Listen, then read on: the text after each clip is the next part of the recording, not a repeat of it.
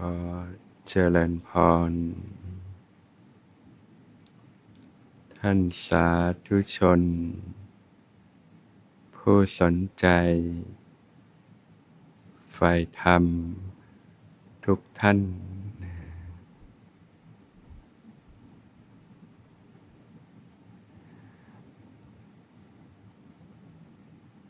เมื่อเช้าก็ได้พูดถึง ที่พระผู้มีพระภาคเจ้า ได้ตรัสไว้ว่าเนี่ยบุคคล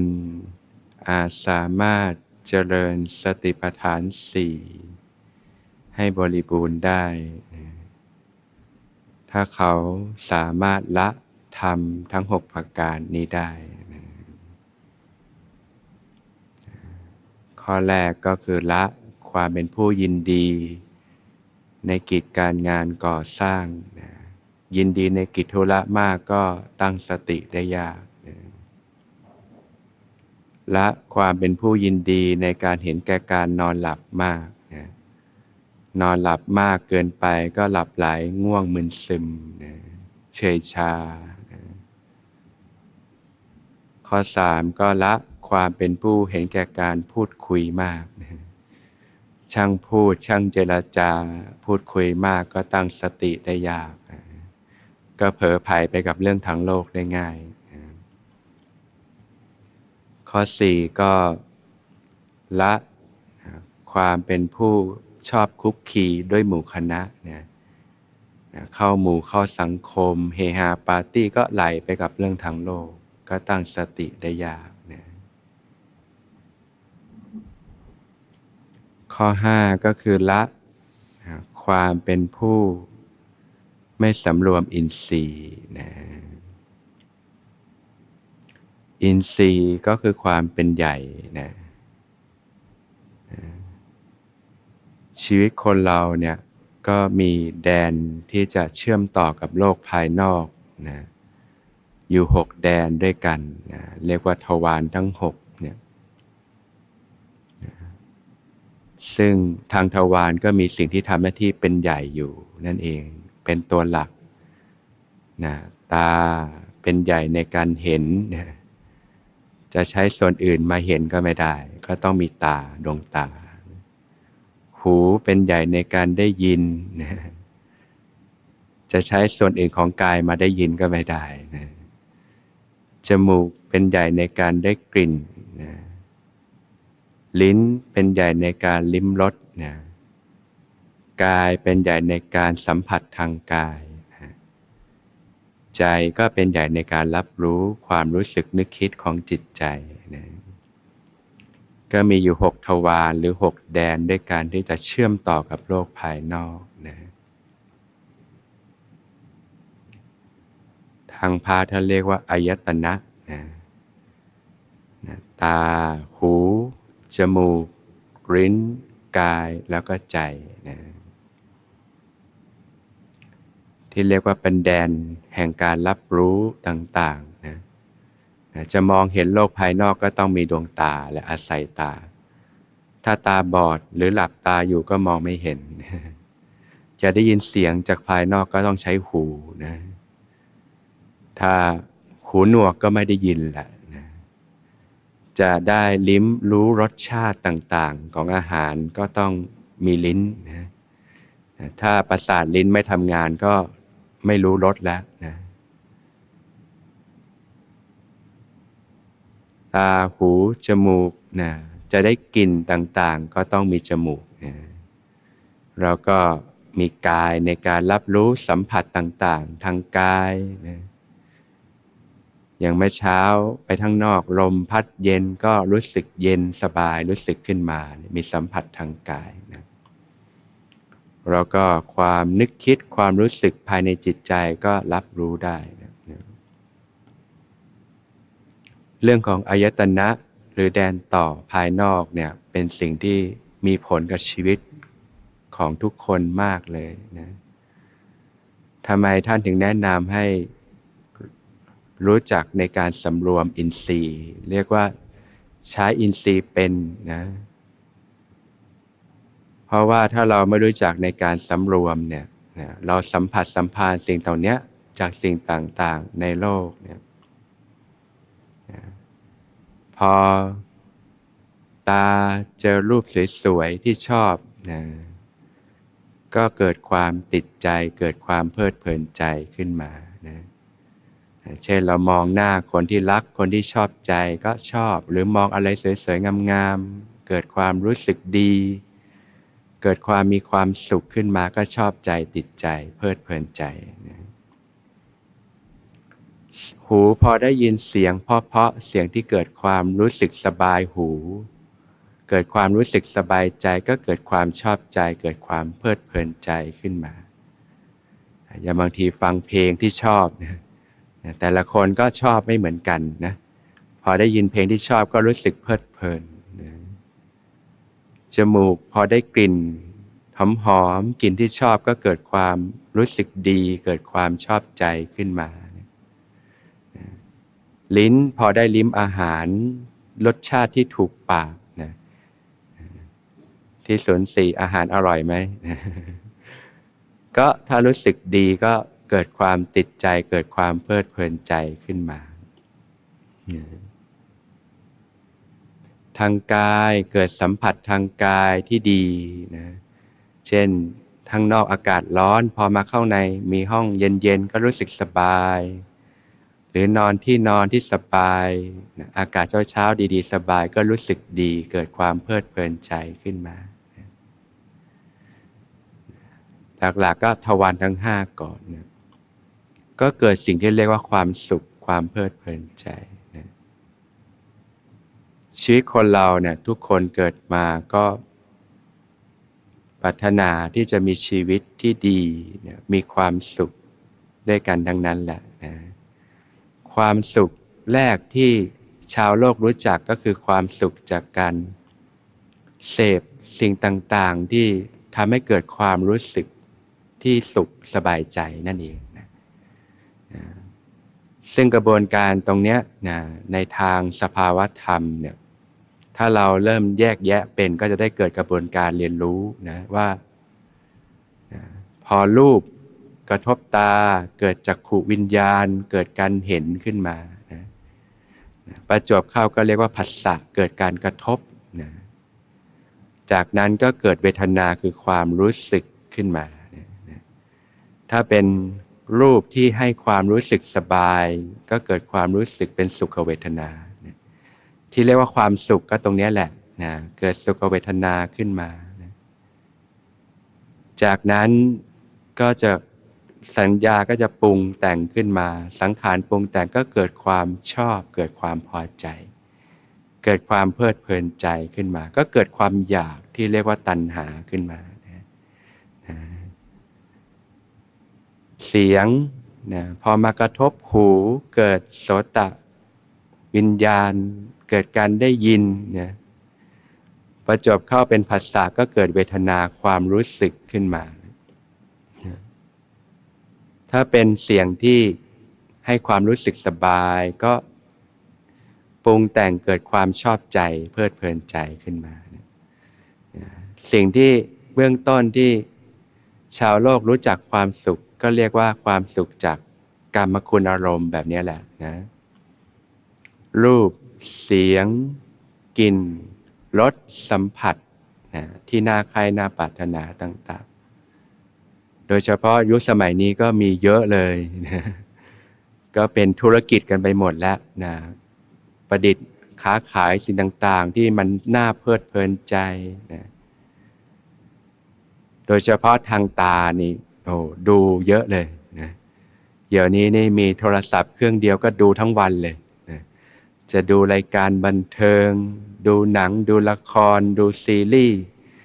ดูอะไรต่างๆมากมายเลยนะที่ทำให้เกิดความรู้สึกสนุกเพลิดเพลิน เกิดความรู้สึกดีมีความสุขขึ้นมา หรือหูนี่ก็ใช้เยอะตาดูหูฟังนี่เยอะนะบางคนนี่ต้องฟังเพลงทั้งวันเลย ฟังเพลง ฟังรายการต่างๆนะให้มีความเพลิดเพลินไปคลายเครียดไปต่างๆเนี่ยนะแล้วก็ถึงเวลาก็รับประทานอาหารหาอาหารอร่อยอร่อยลิ้ม ให้เกิดความรู้สึกมีความสุขเบิกบานนะนะแล้วก็สัมผัสดีๆต่างๆนะนะนอนที่นอนดีๆ ประดับตกแต่งดีๆ ต่างๆกลิ่นหอมๆก็เพลิดเพลินเนี่ย ความสุขที่ชาวโลกรู้จักเบื้องต้นก็คือ ความสุขจากการมาคุณอารมณ์นะฟังดูมันก็เหมือนดีเนาะชีวิตมีความสุขดีนะโดยเฉพาะสมัยนี้ก็มีสิ่งให้เสพมากเลยนะ จะผิดกับสมัยก่อนมากเลยเนะนะอย่างญาติโยมส่วนใหญ่ก็อายุเยอะนี่ก็คงผ่านรุ่นโบราณมานะสมัยก่อนไม่มีอะไรเลยนะญาติโยมนะนะ บางทนนี่ทันตั้งแต่ยังไม่มีโทรทัศน์ด้วยมั้งใช่ไหมยังเป็นขาวดำอยู่เลยนะบางคนก็เริ่มมาเป็นจอสีนะกว่าจะเริ่มได้ดูรายการในสมัยก่อนนะกลางคืนก็ไม่มีอะไรเนี่ยมืดก็อยู่บ้านนอนแล้วไม่มีอะไรเลยนะไม่มีสิ่งเสพอำนวยความสุขอะไรให้มากมายเลยนะ บ้านก็ไม่มีแอร์นะก็บ้านธรรมดานะ สมัยก่อนบ้านเราก็ยังไม่เจริญ อยู่กับธรรมชาติกลางคืนก็มืดและเงียบ ไม่มีอะไรวุ่นวาย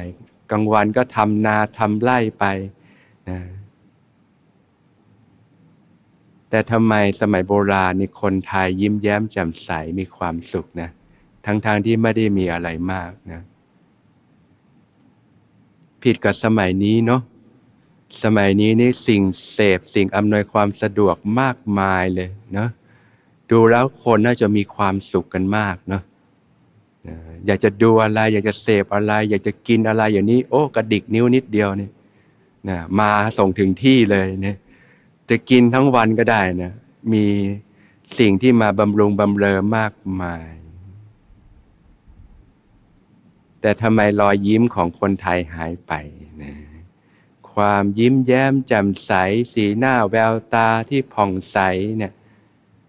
ทำไมความสุขของคนไทยหายไป เจอแต่ความเครียดความกังวล ความซึมเศร้า ความหดหู่ความโมโห ความอึดอัดคับข้องใจ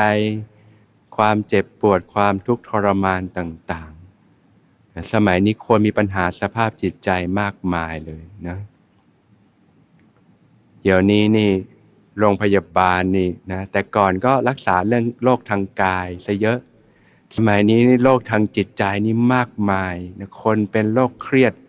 โรคซึมเศร้าปัญหาสภาพจิตใจต่างๆ มากมายทำไมมันไม่ดูมันไม่สอดรับกับ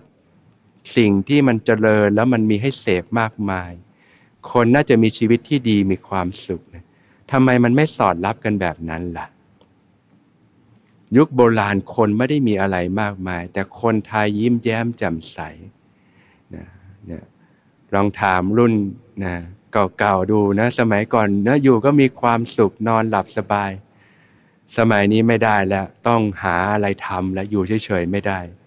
เด็กเล็ก ๆ นี่ก็สมาธิสั้นแล้วต้องหาอะไรดูตลอดเวลา หาอะไรเสพตลอดเวลาพอว่างจากโทรศัพท์หน่อยไม่ได้แล้วมือไม้คันและกระสับกระส่ายและ เรียกว่าเสพติดสิ่งต่างๆมากมาย ก็เพราะว่าความสุขจากการเสพ รูปเสียงกลิ่นรสสัมผัสที่น่าค่ายน่าปรารถนาแบบเนี้ยที่เรียกว่าความสุขจากการมาคุณอารมณ์เนี่ยมันมีรสอร่อยก็จริงอยู่ แต่พิษภัยมันมีมากเหลือเกินนะทุกครั้งที่เราเสพสิ่งที่เราชอบ จากการเห็นการได้ยิน การได้กลิ่น การลิ้มรสการสัมผัส สิ่งที่ชอบใจแล้วเกิดความติดใจขึ้นมาเนี่ยมันจะประทับฝังไว้อยู่ในจิตใจนะเรียกว่าเมมโมรีไว้เลยนะในขันธสันดานที่เรียกว่าทำให้เกิดอนุสัยกิเลสนอนเนื่องในขันธสันดานสิ่งที่ชอบก็จะทำให้เกิดสิ่งที่เรียกว่าราคานุสัย อนุสัยคือราคะความกำหนัดความติดใจ ทุกครั้งที่เราสัมผัสสิ่งเหล่านี้ด้วยความชอบความติดใจจะสะสมแต้มแบบนี้ลงไปในขันธสันดานเรื่อยๆนะผลที่ตามมาคืออะไร พอมันสะสมฝังอยู่ในจิตใจ เดี๋ยวมันก็ผุดขึ้นมาให้เราอยาก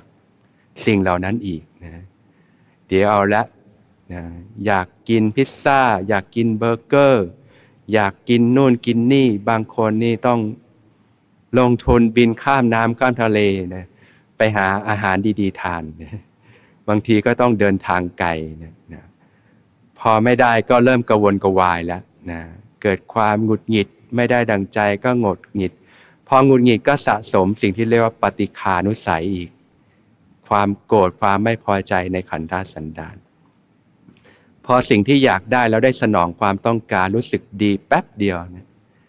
แต่ทุกครั้งมันจะสะสมแต้มลงไปอีกในราคานุสัยในขันธสันดาน เพราะฉะนั้นกิเลสตัวนี้จะนับวันจะมีกำลังมากขึ้น จะทำให้มีความกำหนัดที่มีกำลังมากขึ้น มีความโลภอยากได้ค่อยดีมากขึ้น และทุกครั้งที่ไม่ได้ดั่งใจ เวลาจะเราอยากจะสนองมันไม่ใช่ทุกครั้งที่เราจะได้ดั่งใจใช่ไหมนะเยอะแยะส่วนใหญ่แล้วมันจะไม่ได้ดั่งใจ ก็สะสมความไม่พอใจไว้ ในแต่ละวันกี่แต้มละที่สะสมไว้นะก็จะทำให้มีปฏิคานุสัยที่มีกำลังมากขึ้นเหนียวแน่นมากขึ้นเรื่อยๆ ก็จะกลายเป็นคนขี้โกรธขี้งุนหงิดง่ายนะสังเกตไหมสมัยนี้ทำไมคนอารมณ์ก้าวร้าวรุนแรง เด็กๆ เล็ก ๆ สมัยนี้เนี่ยไม่กี่ขวบเองยังผ่านโลกนิดเดียว แต่ทำไมนิสัยก้าวร้าวรุนแรงมากเลย โดยเฉพาะที่พ่อแม่เนี่ยเลี้ยงดูด้วยเทคโนโลยีเนี่ยนะให้เล่นเกมให้ iPad สมาร์ทโฟนต่างๆ หวังว่าให้ลูกเพลิดเพลินอยู่กับเล่นเหล่านี้เล่นเกมต่างๆ หารู้ไหมเด็กในนิสัยก้าวร้าวรุนแรง สมาธิสั้นนะกลายเป็นคนที่เรียกว่าเครียดง่าย กดดันง่าย โมโหร้ายต่างๆ กิเลสมากมายตั้งแต่เด็กเล็กเลย จะผิดกับเด็กสมัยโบราณนี่ยังมีความซื่อๆใสๆเป็นเด็กที่บริสุทธิ์อยู่เลย เล่นกับดินกับทรายก็มีชีวิตที่ยิ้มแย้มแจ่มใสตามภาษาเด็กๆ สมัยนี้นี่ โอ้โตเกินวัยแล้วนะ บางคนนี่กลายเป็นโรคเครียดโรคซึมเศร้าตั้งแต่อายุน้อยๆเลยเนี่ยเนี่ยเพราะว่ามันมีพิษภัยด้านของสิ่งที่เรียกว่า พิษภัยจากวัตถุนิยม จากการเสพ สิ่งที่สนองความต้องการแบบเนี้ยก็จะทำให้คนอายุนี้มีกิเลสเครื่องเศร้าหมองที่รุนแรง มีความโลภความโกรธความหลง พอมีกำลังมากมันล้นมากทีนี้ก็เบียดเบียนซึ่งกันและกันนะกลายเป็นคนเบียดเบียนทำร้ายซึ่งกันและกันนะบางทีโมโหมากไม่ได้ดังใจก็ลงมือลงไม้ต่อว่าต่อขานผู้อื่นทำร้ายทำลายเกิดปัญหาต่างๆ มากมาย บางทีก็กลายเป็นคนทุจริตชอบโกงลักทรัพย์ต่างๆ โอ้ ก็ยิ่งก่อให้ความเสียหายตั้งแต่ตนเองและผู้อื่นมากมายเลย บางคนก็ความกำหนัดมากก็ไปผิดลูกผิดเมียคนอื่น ไปล่วงละเมิดลูกของคุณพ่อคุณแม่คนอื่น ให้เขาต้องเจ็บช้ำน้ำใจนะเกิดการล่วงละเมิดทางเพศต่างๆ เป็นปัญหาสังคมมากมายเนี่ยพิษภัยตามมาจากการที่ ผลเอฟเฟกจากการที่หมกมุ่นอยู่กับการแสวงหาความสุขจากการเสพสิ่งที่น่าใคร่น่าปรารถนาต่างๆเนี่ยถ้าชีวิตเราวนเวียนอยู่แค่นี้ก็นับวันเนี่ยนะเราก็จะเป็นคนที่มีความทุกข์ง่ายขึ้นนะกิเลสเครื่องเศร้าหมองตัณหาคือเหตุแห่งความทุกข์ทั้งหลายทั้งปวงนะอกุศลธรรมทั้งหลายทั้งปวงเนี่ยให้ผลเป็นความทุกข์ มันอาจจะให้ความรู้สึกรสอร่อยชั่วคู่ แต่หลังจากนั้นเนี่ยมันสะสมพิษภัยไว้ในใจมากมายทีเดียวนะทำให้คนกลายเป็นคนที่ขี้โลภขี้โกรธขี้หลง ขี้โกรธขี้หงุดหงิดขี้เอาแต่ใจมีความเห็นแก่ตัวหนัก มีความอิจฉาริษยา ต่างๆ เกิดการเบียดเบียน เกิดการอาฆาตพยาบาท เผาจิตเผาใจตัวเองแล้วก็เผาคนอื่นด้วย ครอบครัวก็เกิดการทะเลาะเปาะแว้งเกิดความแตกแยกนะเกิดการแข่งแย่งชิงดีเกิดปัญหาต่างๆ มากมายบนโลกใบนี้ คนบนโลกสมัยนี้กลุ่จึงเต็มไปด้วยปัญหาชีวิตมากมาย ทั้งๆทที่วัตถุมันเจริญนะแต่จิตใจผู้คนกับเสื่อมทรามลงมันย่อมสวนทางกับคุณภาพชีวิตที่ดีแน่นอน แล้วทางออกของสิ่งนี้คือสิ่งใดนะก็ในเมื่อทุกคนก็อยากมีความสุข และความสุขพื้นฐานก็เกิดจากการสนองความต้องการนั่นเองนะเมื่อได้สนองความต้องการก็มีความสุขนะพระผู้มีพระภาคเจ้าก็ทรงแนะนำวิธีของการฝึกฝนอบรม ให้พบผลทางอันประเสริฐ มีชีวิตที่มีความสุข ที่หลุดออกจากความทุกข์ที่เรียกว่าการใช้ชีวิตที่ถูกต้องนั่นเองนะในเรื่องของความสุขที่เกิดจากการแสวงหาความต้องการนั้นเนี่ยนะเรื่องของความต้องการหรือความอยากเนี่ยมันมีทั้งด้านที่เป็นอกุศลนะแล้วก็ความอยากที่เป็นกุศลนั่นเองนะถ้าเราไม่ได้เรียนรู้ฝึกหัดปฏิบัติ แล้วก็อยู่กับความอยากที่เรียกว่าอากุศลที่เรียกว่าตัณหาเนี่ยแหละ อยากกิน อยากเที่ยว อยากเสพสิ่งต่างๆ วันๆก็อยู่กับอย่างนี้แหละ ที่เราทำงานหาเงินงกงกตัวเป็นเกลียวอะไรล่ะ ก็มาสวองหาสิ่งเหล่านี้แสวงหาทรัพย์สินเงินทอง ทรัพย์สมบัติต่างๆ มากินมาเสพต่างๆ ก็วนอยู่กับเรื่องพวกนี้จนตายก็อยู่กับสิ่งเหล่านี้แหละเราก็ไม่รู้เลยว่าสิ่งเหล่านี้มันสะสมพิษตกค้างในใจนี่ ตายแล้วมันก็ไม่จบนะ สิ่งที่ฝังอยู่ในขันธสันดานมันก็ยังต้องดำเนินต่อไปนะก็เป็นที่มาของความทุกข์ทั้งหลายทั้งปวง แต่มันมีความอยากอีกประเภทหนึ่งที่เป็นกุศลนะให้ผลเป็นความสุขเป็นความเจริญนะอกุศลธรรมเนี่ยให้ผลเป็นความทุกข์เป็นทางแห่งความเสื่อม ส่วนกุศลธรรมเนี่ย คุณงามความดีทั้งหลายให้ผลเป็นความสุข เป็นทางแห่งความเจริญนั่นเองนะ เพราะฉะนั้นวิธีการนอกจากเราจะติดอยู่แค่กรอบแสวงหาความสุขจากการแสวงหาความต้องการเรื่องความอยาก อยากกินอยากเสพจากการใช้ตาดูหูฟังแล้วเนี่ยเราสามารถพัฒนาอินทรีย์ การใช้อินทรีย์ของเราเนี่ยให้ไปในเรื่องของด้านกุศลธรรมได้ เรียกว่าในอกุศลนี่ก็ต้องละออกสำรวมสัมผัสเท่าที่จำเป็นนะรู้จักสำรวมอินทรีย์อะไรที่ทำให้เกิดอกุศลก็ละออกลดการสำรวมลง ลดการลดการเสพสิ่งที่ทำให้เกิดอกุศลลงนะเวลาเสพสัมผัสก็สัมผัสด้วยสติปัญญา แล้วก็รู้จักใช้ตาดูหูฟังให้เกิดประโยชน์ ในทางที่จะทำให้เกิดปัญญา เกิดความรู้ความเข้าใจให้เกิด กุศลธรรมต่างๆขึ้นมา เมื่อกุศลธรรมในจิตใจเจริญขึ้นมาเนี่ยเป็นวิถีของความสุขความเจริญ ที่ให้ผลเป็นความสุข จนสามารถพัฒนาไปถึงความเป็นอิสระหลุดพ้นจากทุกข์ทั้งปวงได้ทีเดียวนะนะเพราะฉะนั้นนะการศึกษาในพระพุทธศาสนาจึงเริ่มต้นที่ตรงนี้ เพราะว่าความสุขของคนเราเนี่ยพื้นฐานมันเกิดจากการสนองความต้องการ ซึ่งความต้องการมาสามารถเปลี่ยนแปลงและพัฒนาได้ จากการสนองความต้องการแค่อยากเสพรสอร่อยเฉยๆก็กลายเป็น การสนองความต้องการที่เป็นกุศลนะ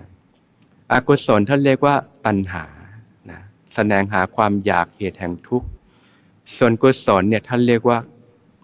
ฉันทะนะเรียกว่าความพอใจ ความใฝ่ดี ความอยากให้สิ่งทั้งหลายเนี่ยอยู่ในภาวะที่ดีงามนั่นเองนะถ้าปลูกฝังฉันทะความใฝ่ดีขึ้นมาในจิตใจเนี่ยนะโดยเฉพาะถ้าปลูกฝังตั้งแต่เด็กเล็ก ๆ นี่เป็นสิ่งที่ดีมากเลยนะเด็กจริง ๆ แล้วการศึกษาแรกควรฝึกตั้งแต่ในบ้านเนี่ยแหละ ฝึกใช้อินทรีย์ตาดูหูฟังนะไม่งั้นนะเราให้เด็กดูแต่เกม ดูแต่ละคร ดูแต่สิ่งรุนแรงต่างๆ จิตเด็กก็ซึมซับแต่สิ่งที่เป็นพิษเป็นภัยทั้งนั้นเลยนะจิตซึมซับสิ่งใดก็กลายเป็นสิ่งนั้นแหละ จิตเหมือนผ้าขาวบางอะจิตแท้ๆเหมือนประพัดสอนผ่องใสพอผ้าขาวบางไปซึมซับสิ่งที่สกปรกสิ่งที่สกปรกก็แปดเปื้อน แต่ถ้าซึมซับสิ่งดีๆ ก็กลายเป็นสิ่งที่ดีงามขึ้นมานั่นเองนะเพราะสิ่งที่ฝึกแรกคือการใช้อินทรีย์นะตาดูหูฟังให้เป็น ลดการสัมผัสสิ่งที่ทำให้เกิดอกุศลธรรม เราก็รู้จักเสพสัมผัสสิ่งที่ทำให้เกิดกุศลธรรมนั่นเองนะความใฝ่ดีในเริ่มตั้งแต่พื้นฐานแรก ๆเลยนะสังเกตง่าย ๆ ถ้าเป็นตัณหาเนี่ยมันจะเอาเข้าตัวอย่างเดียวเลย อยากกินอยากเสพสนองความรู้สึกตัวตนทั้งนั้นเลย แต่พอเป็นฉันท้าปุ๊บจิตเริ่มเปิดกว้างออกไป อยากให้สิ่งทั้งหลายเนี่ยอยู่ในภาวะที่ดีงามนะมีความสมบูรณ์ในตัวของตัวเองนะตั้งแต่อยู่บ้านนะอะไรมันสกรปรกไม่เรียบร้อย ก็อยากให้มีความสะอาดสะอ้าน มีความเป็นระเบียบเรียบร้อยนะถ้าเราปลูกฝังเด็กเล็ก ๆ เนี่ยปลูกฝังให้เด็กรักความสะอาดสะอ้านรักความเป็นระเบียบเนี่ยเห็นอะไรไม่เรียบร้อยก็ปัดกวาดเช็ดถูเก็บ ให้เรียบร้อยเนี่ยก็จะเป็นฝึกอุปนิสัยที่ดีงามตั้งแต่แรกเลยเนี่ยอยากให้สิ่งทั้งหลายอยู่ในภาวะที่ดีงามมีความสุข ถ้าทำด้วยฉันท้าเนี่ยคืออยากให้มันดีแล้วได้ทำได้สนองความต้องการ พอทำแล้วใจจะมีความสุข ความสุขแบบนี้ไม่มีพิษไม่มีภัยมีแต่คุณประโยชน์นะอยากให้สิ่งทั้งหลายอยู่ในภาวะที่ดีงามนะถ้าออกมาในรูปของผู้คนสรรพสัตว์ ก็เกิดคุณธรรมที่เรียกว่าเมตตานั่นเองนะก็คือความรักความปรารถนาดีต่อชนทั้งหลายนะตรงเนี้ยธรรมชาติเนี่ยอย่างคนเป็นพ่อเป็นแม่สังเกตไหมนะปกติเราคนเดียวเราก็เอาแค่ตัวเรานะอยากให้ตัวเราหาเงินเพื่อตัวเรากินเสพเที่ยวแสวงหาความสุข แต่พอมีลูกลูกปุ๊บเป็นไงคิดถึงลูกก่อนแล้ว อยากให้ลูกได้ดีมีความสุขนะเลี้ยงดูอย่างดีตั้งแต่ตั้งครรภ์พอลูกมาก็ป้อนน้ำนม ป้อนข้าวป้อนน้ำสอนต่างๆ เป็นไงอยากให้ลูกมีความสุข พอเห็นลูกมีความสุขใจแม่เป็นไงเบิกบานมีความสุข เนี่ยแหละความสุขที่เกิดจากการให้การสละออก ความสุขที่เกิดจากการอยากให้สิ่งทั้งหลายเนี่ยมีชีวิตที่ดีงามมีความสุข ธรรมชาติสร้างมาเริ่มต้นตั้งแต่หัวอกของคุณพ่อคุณแม่เลยนะพ่อแม่ย่อมอยากให้ลูกมีความสุข พอเลี้ยงลูกฟูมฟักให้ลูกมีความสุข พ่อแม่ก็มีความสุข ทั้งๆทที่บางทีนี่ มีอะไรก็ให้ลูกกินก่อน ยังไม่ได้กินน่ะแต่เห็นลูกกินมีความสุข แม่ก็ยิ้มแย้มมีความสุข อิ่มทั้งๆทที่ยังไม่ได้กินเลย เนี่ยความสุขที่เกิดจากการให้จากการแบ่งปัน นี่คือความสุขที่ได้สนองความต้องการที่เป็นกุศลนั่นเอง มันจะไม่ใช่อะไรที่ดึงเข้าตัว แต่มันจะเป็นอะไรที่เพื่อผู้อื่น ตรงเนี้ยเราสามารถเพาะบ่มได้นะเริ่มต้นตั้งแต่กับคนในบ้านเลย อยากให้คุณพ่อคุณแม่มีความสุขนะเราทำอะไรแล้วทำให้ท่านรู้สึกดีมีความสุขเราก็ทำพอเห็นท่านมีความสุขใจเราก็มีความสุข อะไรที่ทำให้ท่านไม่สบายใจเราก็ไม่ทำซึ่งแน่นอนมันก็จะเป็นผลดีกับชีวิตเราด้วยอย่างนี้เป็นต้น ถ้าเราได้ปลูกฝังฉันท้าตั้งแต่เด็กๆนะ เด็กจะใฝ่รู้ใฝ่ดีนะ อยากเรียนรู้นะ ก็จะทำให้เกิดมีความสุขจากการศึกษาเล่าเรียน มีความสุขจากการพัฒนาตนเอง พัฒนาคุณสมบัติต่างๆ มีความสุขจากการได้ช่วยเหลือเกื้อกูลทำให้คนอื่น ได้รับสิ่งดีๆเนี่ยอยากให้คุณพ่อคุณแม่มีความสุขก็ทำตัวดี ดูแลท่าน เห็นท่านมีความสุขก็เราก็มีความสุข อยากให้พี่น้องมีความสุขก็ทำดีต่อกันนะพอโตขึ้นแต่งงานก็อยากให้คู่ครองมีความสุขนะผิดกับราคาที่ดึงเข้าตัวมาสนองความต้องการตัวเองนี่เล่าร้อนนะพอไม่ได้ดังใจบางทีนี่ก็กระทบกระทั่งการสุดท้ายก็อยู่กันไม่ยืดนะครอบครัวแตกแยก แต่ถ้ารักกันด้วยเมตตาเนี่ยอยากให้คู่ครองมีความสุขนี่อบอุ่นนะเหมือนสมัยโบราณก็อยู่กันผู้เฒ่าผู้แก่ อย่างสมัยโบราณนี่นะแกงหม้อหนึ่งนี่ก็แบ่งเพื่อนบ้านใช่ไหมนะแกงมาหม้อหนึ่งนี่แบ่งบ้านนู้นบ้านนี้แบ่งกันกิน มีความสุขนะครอบครัวแล้วเพื่อนบ้านก็อยู่กันด้วยมีความสุขนะบ้านนี่รั้วบ้านที่ดีที่สุดก็คือมิตรภาพนั่นเองนะมิตรภาพก็คือเพื่อนบ้านนี่บางทีอยู่บ้านไม่ได้ปิดบ้านด้วยซ้ำแต่ไม่มีขโมยขโจรหรอก เพราะว่าเพื่อนบ้านดูแลให้หมดนะใครแปลกหน้ามาในเพื่อนบ้านดูแลให้หมดนะรู้ว่าบ้านที่ดีที่สุดคือมิตรภาพ เนี่ยอันนี้สงของเมตตาความรักความปรารถนาดีนี่ ใจเราก็เย็น คนในครอบครัวก็เย็นนะคนรอบข้างก็เย็นมีความสุข อยู่กันก็ยิ้มแย้มแจ่มใส มีความไว้เวื้อนไว้เนื้อเชื่อใจกัน ไม่หวาดระแวงต่อกัน ผิดกับเรื่องของราคะนี่มันเล่าร้อนมากนะ มันจะเอานิกิเลสนี่โอ้ มันไปที่มาแห่งความทุกข์ทั้งหลายทั้งปวงแต่ถ้าเรารู้จักพัฒนาในด้านกุศลธรรมทีนี้มันเป็นที่มาของความสุขความเจริญนะแล้วมันเป็นบาดฐานของการหลุดพ้นจากทุกข์ทั้งปวงได้เนี่ยเราก็ฝึกพัฒนาตรงนี้เรื่องของฉันทะ ความใฝ่ดี ความอยากให้สิ่งทั้งหลายเนี่ยมีชีวิตที่ดีงามมีความสุข อยากให้คนทั้งหลายมีชีวิตที่ดีงามมีความสุข เริ่มจากคนใกล้ ๆ ตัวก่อน คุณพ่อคุณแม่ญาติพี่น้องคู่ครอง ลูกหลาน ญาติมิตรสังคม สัตว์เลี้ยงต่างๆ แล้วก็ค่อยขยาย จิตก็จะเปิดกว้างออกไปนะเห็นผู้คนแล้วก็อยากให้เขาได้รับสิ่งที่ดีมีความสุขนะจิตใจก็มีเมตตาพอรู้สึกที่ดี รู้สึกเป็นมิตรเนี่ยใจมันจะเย็นเบิกบานมีความสุขนะ ก็ไม่เกิดการเบียดเบียนซึ่งกันและกัน เกิดการให้การแบ่งปันการเอื้อเฟื้อเผื่อแผ่ซึ่งกันและกัน จิตใจก็เปิดกว้างออก พอจิตใจเปิดกว้างออกทีนี้เนี่ยมีแต่ความรู้สึกที่ดีเนี่ยจิตก็เกิดปาโมดเกิดความร่าเริงเบิกบานขึ้นมาญาติโยมเคยทำสิ่งดีๆ แล้วพอนึกถึงรู้สึกดีไหมนะรู้สึกเบิกบาน จิตเบิกบานขึ้นมาเนี่ยจะผิดกับสมัยเนี้ยคนมีแต่เรื่องคิดลบคิดร้ายเยอะแยะไปหมดเลย นะทำให้จิตใจหดหู่ซึมเศร้า ก็เพราะว่านี่แหละพิษภัยของความคิดที่ไม่ดีต่างๆ ที่มันสะสมในจิตใจ เหมือนเราซึมซับสิ่งที่เป็นพิษไว้ในใจเยอะนะ่ะ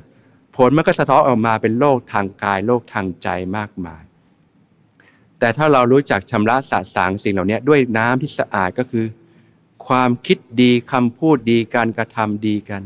การให้การแบ่งปันซึ่งกันและกันเนี่ยการใช้อินทรีย์ที่เปิดประโยชน์เนี่ย ตาดูหูฟัง สัมผัสสิ่งต่างๆ ให้มันเกิดบุญเกิดกุศลขึ้นมานะรู้จักการให้การแบ่งปันการการพูดจาที่ดีต่อกัน การช่วยเหลือเกื้อกูลกันนะการเข้าอกเข้าใจกัน การให้โอกาสต่อกัน การให้การเอาใจใส่ต่อกัน การแบ่งปันเอื้อเฟื้อเผื่อแผ่กัน การเสียสละต่อกันและกัน ความมียิ้มแย้มแจ่มใสความมีน้ำจิตน้ำใจ โอ้ใจมันก็ชุ่มเย็นนะ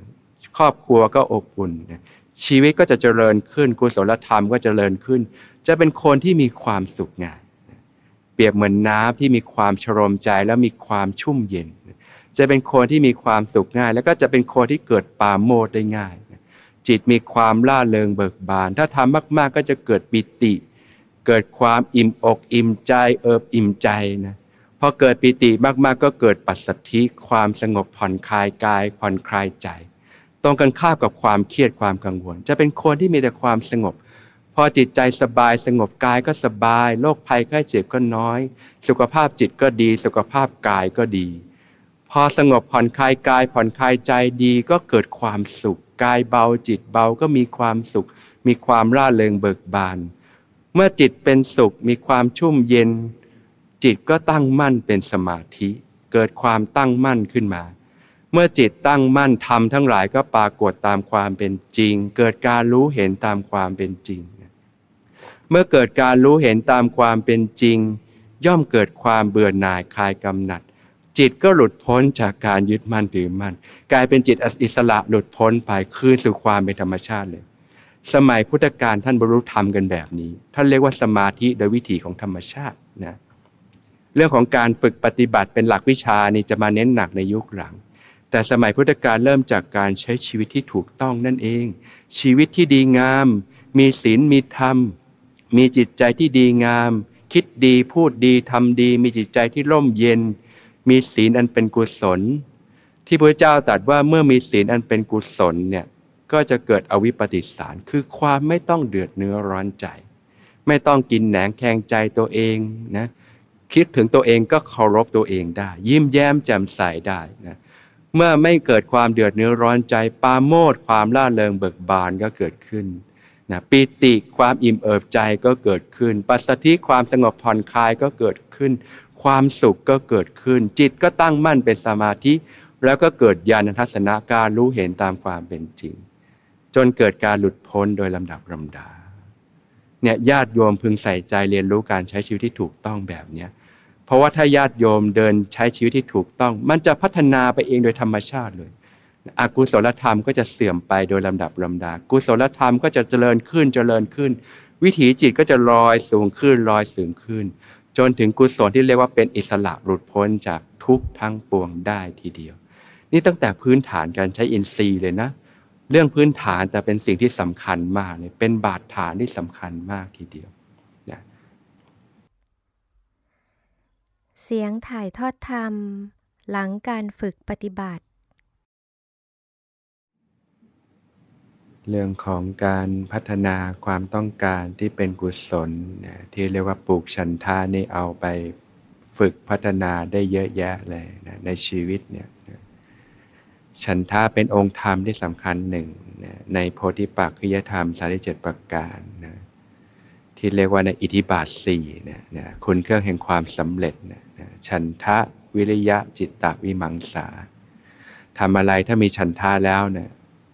สิ่งที่ทำก็จะออกมาดีแล้วก็มีความสุขในสิ่งที่ทำนั่นเองนะถ้ารู้จักวางใจเป็นคิดเป็นเนี่ยนะอย่างการทำงานใช้ชีวิตทุกวันเนี่ยหลายคนมีความเครียดความกังวลในกิจการงานมากเนี่ย ซึ่งส่วนใหญ่ชีวิตของเราก็หมดเวลาไปกับการทำงานเยอะนะวันหนึ่งก็หลายชั่วโมง 8 ชั่วโมงบ้าง ไหนจะการเดินทางไปทำงานกลับมาบ้างเนี่ยถ้าชีวิตในการทำงานเรามีแต่ความทุกข์เครียดกังวลนี่โอ้คุณภาพชีวิตแย่เลยนะแล้วเราจะทำงานอย่างมีความสุขได้อย่างไรนะก็ต้องปลูกฉันทะเนี่ยแหละนะด้วยการเห็นคุณค่าในสิ่งที่ทำนะ ว่าสิ่งนี้มันก็จะเป็นประโยชน์กับผู้คนต่างๆ หรือเกิดการพัฒนาต่างๆขึ้นมานะแทนที่เราจะทำอะไรด้วยตัณหานะอย่างเช่นถ้าเรามีร้านค้านะขายกับข้าวอาหารตามสั่งเนี่ยถ้าเราแค่ทำเพราะอยากจะได้เงินจากลูกค้านี่ก็ทีก็ทำแล้วก็คิดไม่ดีต่างๆเนี่ยทำลกรั่วก็ไม่มีความสุขนะ งานก็ออกมาไม่ดี แต่ถ้าเราปลูกชันทะเห็นคุณค่าไปอยากให้ลูกค้าได้ทานสิ่งที่ดี ได้ทานอาหารที่ดีอาหารที่ปลอดภัย ถูกสุขลักษณะมีประโยชน์เขาทานแล้วเขาก็จะได้มีสุขภาพที่แข็งแรง มีจิตใจที่ดี มีแรงไปทำงานทำการเลี้ยงชีวิต มีความสุขเนี่ยถ้าเราเดินจิตเดินความคิดเป็นเงี้ย โอ้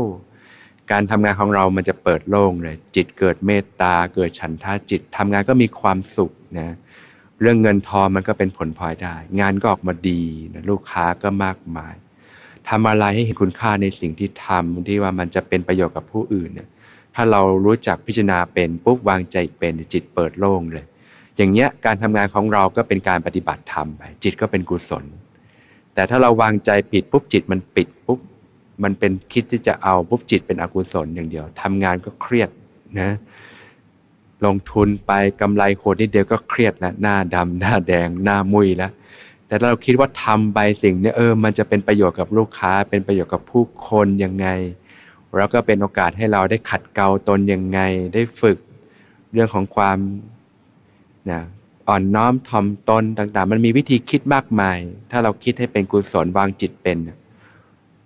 ความทุกข์ในชีวิตจะลดลงได้มาก แล้วจิตจะเป็นกุศลแล้วจิตจะเปิดนะจะเป็นคนที่มีความสุขง่ายนะเนี่ยปลูกฉันท่าในใจไฟมีความใฝ่ดี ปลูกเมตตาปลุกพรมิหารขึ้นมาในจิตใจเนี่ยจิตใจที่ดีงามจะเป็นคนที่มีความสุขง่าย เย็นนะเราคนรอบข้างก็พลอยได้รับอนิสงส์นะอย่างคุณพ่อคุณแม่นี่มีเมตตากับลูกอยู่แล้วนะ แต่จริงๆก็ต้องมีให้ครบพรมิหารเนี่ยนะอย่างเมตตานี่ก็คือใช้สำหรับคนที่เขาอยู่ในภาวะปกติ ก็มีความรักความปรารถนาดี อยากให้เขาได้มีชีวิตที่ดีงามมีความสุขนะเวลาที่เขาตกอยู่ในสถานการณ์ที่ทุกข์มีปัญหาชีวิตก็เกิดความกรุณา อยากให้เขาได้คลายจากความทุกข์เนี่ยเนี่ยก็เป็นความปรารถนาดีให้เขามีชีวิตที่ดีงามนั่นเอง เวลาเขาอยู่ในสถานการณ์ที่ดีก็พลอยชื่นชมยินดี เกิดมุทิตาขึ้นมาเนี่ยเนี่ยเมตตากรุณามุทิตาก็เกิดจากความปรารถนาดีแบบนี้ในสถานการณ์ต่าง ๆ ที่ผู้ที่เรารู้สึกเนี่ยอยู่ในสถานการณ์ที่ต่างกันไปเราก็อยากให้เขาได้